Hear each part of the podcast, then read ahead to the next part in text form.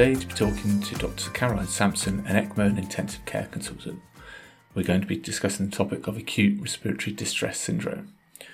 So, I want to start by talking about a case. It's the middle of the night, you're the intensive care consultant on call, and you're called by your registrar who's been asked to see a 50 year old with a pneumonia.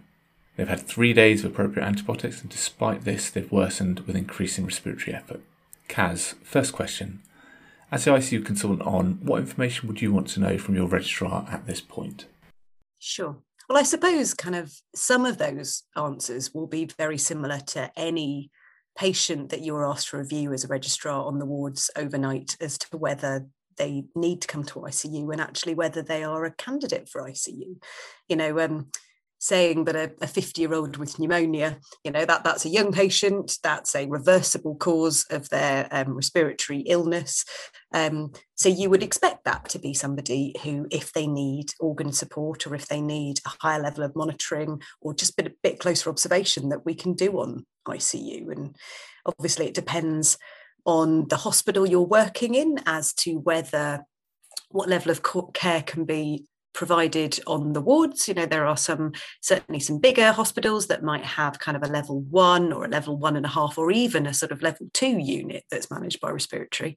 Um, and there will be smaller DGHs where actually it's ward care at level naught. And for anything above that, whether that's one, two, or three, that comes to critical care. So, what I would want if you were phoning me in the middle of the night, and I think it's always important to remember as a registrar that actually if you're waking somebody up, which is exactly what you should do, you're going to have to order the information that they get because they're, they're going to go from being asleep, getting a phone call at three o'clock in the morning to trying to give you some sort of sensible um, management plans and kind of an action plan for that patient. So I would want to know the current state of the patient and really this is you know the, bog standard observations that they'll have you know what are their saturations? What level of oxygen are they having at the moment? What is their respiratory rate are there any other organs affected? You know, are you worried about this patient cardiovascularly? Are they tachycardic? Are they hypertensive? Um, and you know, sort of what ward management has been done so far. So you, you really want to know kind of what uh, is this patient sort of critically ill and we really need to get them up to ICU straight away and potentially get them intubated? Or is this a patient who the ward have phoned to sort of let us know because they have a potential to deteriorate, but actually you don't think that they need that high level of care yet? So I'd want to know what the patient's current state is. And the other thing that we're going to want to know as the ICU consultant when we're thinking about whether to admit this patient, actually are they a candidate for a higher level of care? And are they a patient who we would admit for full escalation, so all organ support? Are they a patient that maybe we would admit for um, a, a trial of ICU or limited organ support? You know, there are definitely more patients that we would take to ICU now than we would have done 20 years ago and we might take them but limit their treatment so say yes we'll, we'll bring this patient out but actually we will limit their treatment at say you know cpap or non-invasive ventilation we wouldn't ventilate them so i'd want to know as the consultant a good idea of the patient's past medical history and of their pre-morbid functioning you know are they normally quite fit and well sometimes that's quite difficult information to glean at three o'clock in the morning from a from a sick patient but somebody who's been in hospital for a couple of days they will have had a history taken when they come in we should have some idea idea of sort of baseline functioning. So I suppose those are the two key factors that you want to get across to your consultant in the middle of the night. What the patient's sort of clinical state is at that moment, what their past history is, what their physiological reserve is, whether they should be a candidate for escalation, and also, you know, all, all of um, really finding out sort of what what your management plan is. You know, kind of looking at the patient from the end of the bed. That's a really important tool um, you're the patient you're the person who's there by the bedside. What do you want for this patient? Do you think that you can look at them again in a few hours? Do you think that we should bring them up because you're worried that they'll deteriorate in the next few hours? Or is actually this quite a well patient that the ward just wants us to be aware of because they're young and they have the potential to deteriorate? Kaz you mentioned physiological reserve. Do you have any key phrases or, or ways of assessing that physiological reserve so we talk a lot about, um, especially sort of during COVID, we've discussed a lot about clinical frailty scores, and there are some quite well um, described clinical clinical frailty scores that we use, but actually they are not applicable to younger patients. They are not validated tools in patients that are under 65. But I suspect that all of us, about a bit going back to that end of the bedogram, all of us would be able to sit in a room as a clinician and watch someone come into that room, for example, in an outpatient's clinic, and sort of almost straight away have an idea of their level of reserve and their level of frailty. And that will be um, how they look physically, that will be how they're walking, um, that will be how easy it is for them to move about, whether they're walking with sort of aids. So you know, kind of a, an idea at the end of the bedogram, if you like, an idea of someone's frailty is important. But actually, we can have better measures of physiological reserve. You know, ask a patient how far they can walk on the flat. Ask a patient, can they climb a flight of stairs? Can they climb two flights of stairs? Most 50 year olds would be able to climb two flights of stairs without stopping, without too much of a problem. There are obviously things that limit uh, your physical exertion, your, your sort of your physiological reserve that aren't cardiorespiratory. You know, things like severe arthritis or pain can actually limit people's, and, it, and that's not related necessarily to their cardiorespiratory system. But if somebody is very severely limited because of you know sort of another condition such as pain joint pain or you know sort of severe arthritis actually then they haven't stressed their cardiovascular system in the whole time that they've been quite limited. So that that in itself can be um, an important consideration. But I, I would always like to know i mean I'm, I'm sort of also thinking a little bit few steps ahead and thinking about for example and i know we'll come on to this when people refer me patients for me to consider ecmo. Again I can only go on the information that I've been given because I cannot see the patient because they're often in different hospitals, sometimes in a different country. Um, but I can ask the simple things, you know, um, are they fully functional? Can they climb flight stairs? Can they walk a mile on the flat? Do they get breathless doing sort of simple things? I think we're all very good at saying independent of activities of daily living, but actually that's a massive scope from somebody that can, you know, clean their own teeth to somebody that can run a 5K without breaking a sweat. So actually quantifying that with sort of simple measures that everyone has. Although, you know, classically, as soon as you ask someone if they can climb a flight of stairs, the answer will be, I live in a bungalow. Um, but they all have to climb flights of stairs at some point in their lives. So, um, you know, walking on the flat walking on an incline or up a flight of stairs, I think is is sort of two very easy and very important ways that we can measure sort of reserve because essentially with any critical illness, you ask somebody, you know, the, the stress that a critical illness puts us under, whether that's from the 50 year old with pneumonia or whatever, you know, whatever reason is the cause of your critical illness, um, that puts a massive stress on the body that's kind of equivalent to running. I, I often say this to, to patients and relatives, you know, this is equivalent of asking you to run a half marathon every day.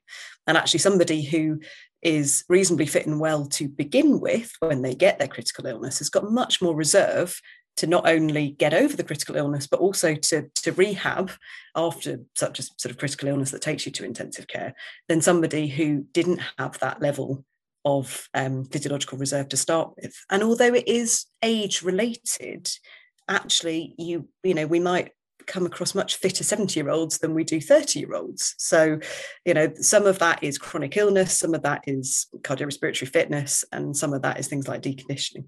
Okay, so your registrar has discussed with you and you've decided to bring the patient to intensive care.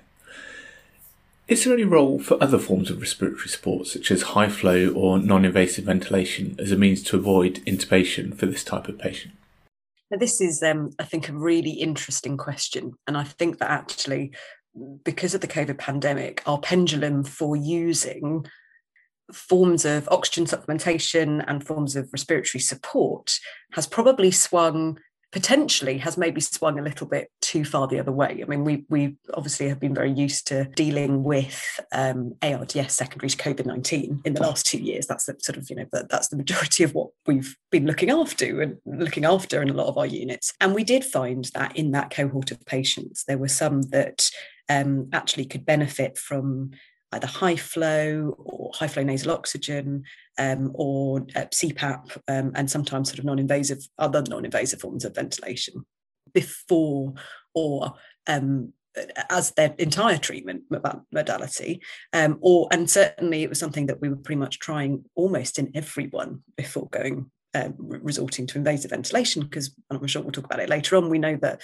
ventilation itself can be detrimental, especially to people whose lungs are already injured. Now, the, the evidence for non invasive ventilation CPAP support in pneumonias pre what we've done over the last two years with COVID is, is not actually it's not very robust. And actually, there, there is evidence that those managed on non invasive ventilation uh, may have a worse outcome than those uh, who go straight for invasive ventilation. Now, I think that all of us would want a trial of um, oxygen delivery that may not be able to be given on the ward, such as high flow, such even as, as high flow nasal oxygen. Um, and that in a monitored environment such as an ICU um, with you know sort of uh, essentially one one to one or one to two nursing care, which is you know really what critical care is about, um, and and potentially other monitoring devices such as maybe an arterial line to keep an eye on, on the gases or even just continuous monitoring you know sort of with SATS probe.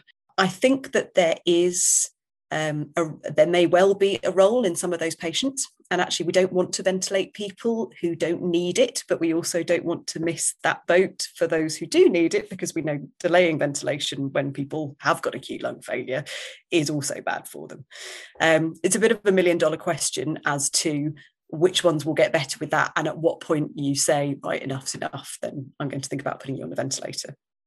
But the evidence really is not there in things like pneumonia or um, ARDS, but prior really to what we've been doing in COVID. And I do wonder whether our pendulum, because we've been so used to trying this, might have swung a little bit, might swing a little bit too far the other way in our bacterial pneumonias because we will be trying this in all of them. And I honestly don't know whether that is the right thing to do. I think what's really important with any patient that you're offering any support to is that it's a everything that we do is a trial. People will either get better with it or they won't. And what we can do on intensive care is closely monitor those respiratory pa- um, parameters that will give us a really good, good idea about whether this patient is you know, stable, whether they're improving or whether they're getting worse. And that will be looking at their respiratory rate, their work of breathing, their oxygenation, their CO2 clearance, their pH, um, their, their sort of cardiovascular parameters as well. So it, it's important to always, a bit like a fluid challenge, you know, that the fact that it's called a challenge means you give it, you then come back and you see whether what you've done has made them better or, or worse. Um, and that's the beauty of ICU because that's what the one to one or one to two nurses will do for us. So you think it would be reasonable to trial high flow or NIV uh, with close observation on the ICU? Yeah, and I think that that we we will do this more and more, um, and I think that we will get more data on it in sort of non-COVID cases, which is great. And obviously, you know, it can be um, it, it, can be less resource intensive. It may be something that you can, um, you know, sort of offer, not necessarily on critical care. But again, actually, for anyone who you think is a candidate for admission and who might end up ventilated, I would always want to bring them up to monitor them, even if whatever you're going to try, whether you're going to try high flow nasal oxygen, whether you're going to try a bit of CPAP, but, but then keeping a very close eye on them. If people are deteriorating, if you look at the OBS before they deteriorate, there, there is generally a trend. It is unusual for somebody to come up and look absolutely fine and then suddenly crash and need to go sort of as an emergency on, on to be ventilated. There is usually a trend in their respiratory rate, in their PF ratio, in their other cardiovascular parameters, in again how they look from the end of the bedogram. You know, are they looking tired? Are they telling you they're tired because obviously they're awake? Are they um, are they sweating? Are they working hard at this? Are they looking like they're tiring? That's where your observation comes in. But I think it's reasonable to give everyone a trial of less invasive measures, unless, of course, they're in extremis, in which case you don't have a choice. And of those options, would you have any preference of one over the other? Um, this is a personal experience, not not a uh, based really on the scientific fact, um, because I don't think there are I don't think there is literature necessarily to support one use or another. I think that high flow nasal oxygen is something that patients often tolerate really nicely. It can give them a, a little bit of, of PEEP and obviously you can titrate up the oxygen. Um, it's something that will allow them to speak and drink water, and um, it's it's often much more tolerable to the patient than a tight fitting CPAP mask. And actually, that would always be my go to first, particularly if they've got, you know, sort of it's hypoxia as their main issue. If you've got a patient on the ward, if the 50 year old with, with pneumonia has actually got type 2 rather than type 1 respiratory failure, that may not help. But again, it could be something that you trial first off because it's probably the one that is most tolerated by the patient. And actually, with the best will in the world, if you put a patient on CPAP or non invasive ventilation that they keep taking off because they find it uncomfortable, it's not going to work. Moving the case forward, the patient is brought to the intensive care and started on high flow oxygen. They undergo a chest x ray that's consistent with ARDS. Kaz, at this stage, is there any benefit of restrictive fluid management strategies for this sort of patient? So um, I'm, I'm going to have to talk a little bit, if you'll excuse me, about the sort of pathophysiology of ARDS, yeah. because I think that's important when we're thinking about the things that we do to, to manage it. And, you know, acute respiratory distress syndrome is, as the name suggests, a, a, syndrome. And actually, there's lots of different causes. One of which, a common one, is is our pneumonia, like like the chap that we're talking about. But actually, that probably only accounts for about a third of our ARDS patients. Um, about one quarter have severe sepsis somewhere else in the body. And in fact, what we're seeing in the lungs is sort of what I described to my junior colleagues as the lung bit of the systemic, systemic inflammatory response syndrome another important cause is uh, aspiration pneumonitis. That probably counts for about 15% of what we see. Um, and then the remainder is sort of a hodgepodge of all sorts of things, which will include pancreatitis and um, sort of noxious fume inhalation and um, various other things. And then the, the final sort of one in 10 is, is trauma. So major trauma um, can cause sort of ARDS. And what actually happens at, if we think about at the um, at the microscopic level. So hopefully you and me are sitting here. We've got uh, our alveoli, our nice one-celled air sacs next to a, a capillary. There's a few alveoli, what we call our alveolar macrophages, which are sort of like your sentry duty white cells that kind of chuck about and mop up things that shouldn't be there, like fungal spores and bacteria. And then in ARDS, you get an insult. So that's either a direct insult. So for your pneumonia, that's going to be a direct infection in your lung, or for your pancreatitis, that's an indirect insult. And that basically causes those macrophages to uh, chuck out a load of pro inflammatory cytokines, which attract neutrophils that don't normally live in our alveoli, um, sort of in our in our alveoli, or in the capillaries around them, particularly. They attract that to your lungs throughout and then the sort of action that the neutrophils have and various other reactive oxygen species, other inflammatory cytokines in the tiny little uh, capillaries, you get more inflammatory response. So you get platelet activation, you can get uh, microclots there, and you get flooding of your both your alveoli and your interstitium with lots of protein-rich edema. So um, at the same time, you get your um, your alveolar uh, lining, which are single cell, and most of them are type 1 cells, about 97% of our alveoli are lined with those.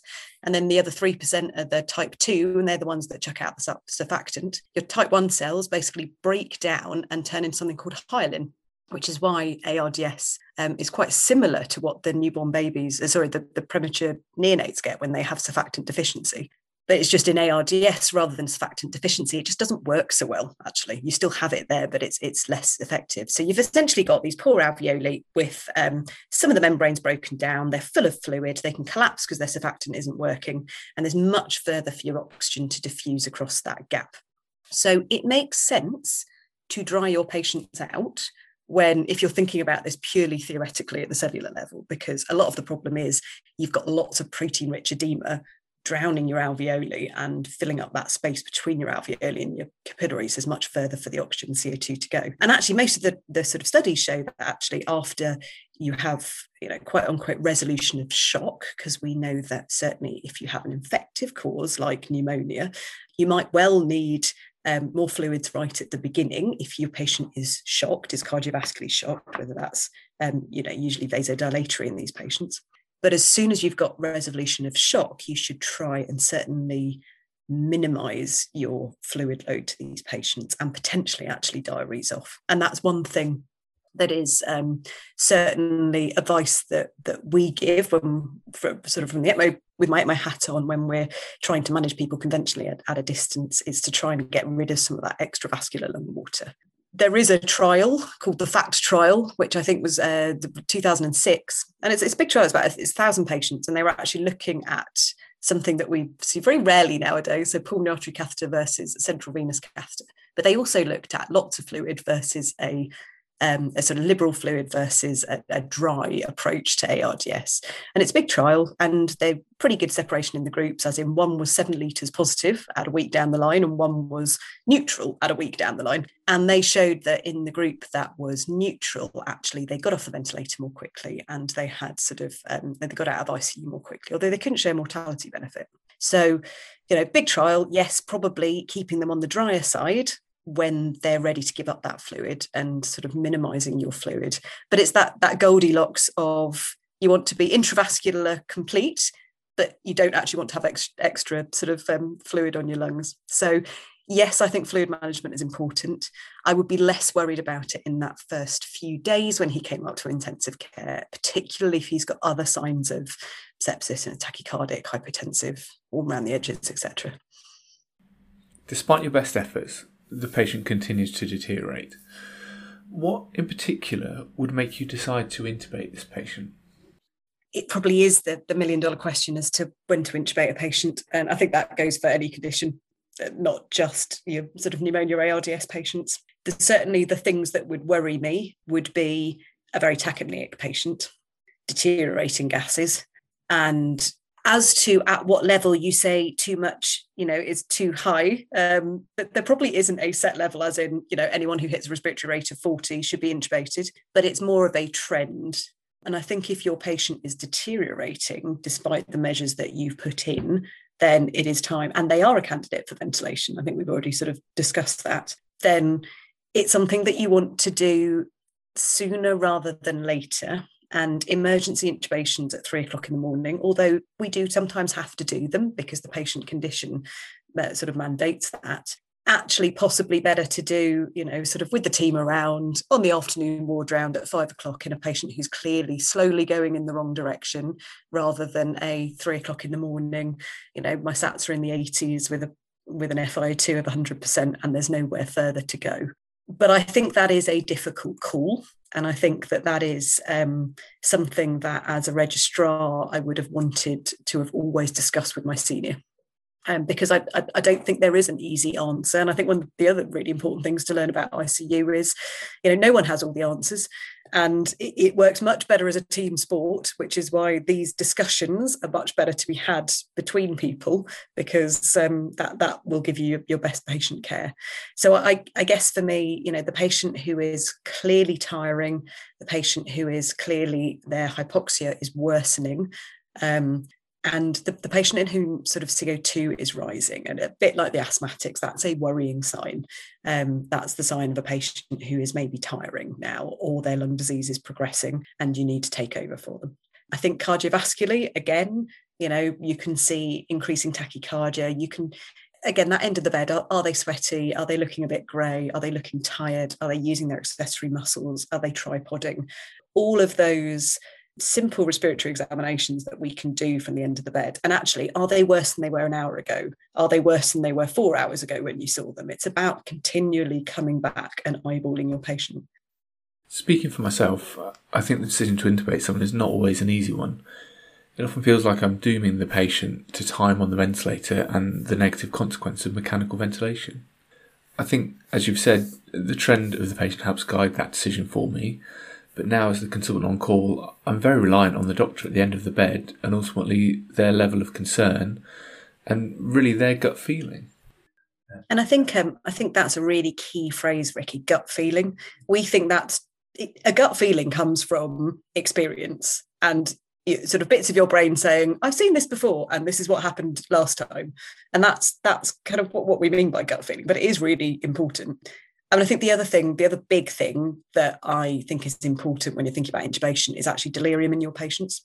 And worsening delirium may well be because they feel like they are drowning and they can't breathe and they are frightened and they are panicking. And obviously, we know that that sympathetic stimulation of, of panicking then increases sort of the oxygen demand that their brain is asking for, which they can't get in. So it is a bit of a, a vicious spiral. But I think that often when we intubate, actually it's because the patient is becoming quote unquote unmanageable, but it's probably becoming they're becoming quote unquote unmanageable because they are feeling much feeling like they can't breathe. So um, I think delirium is probably quite an important thing to watch for, and that's something that the nurses obviously be very you know sort of hot hot on, and they'll say, look. He's getting very distressed, or um, he's getting quite delirious, and I think that that probably is a sign that you should crack on and put them off to sleep.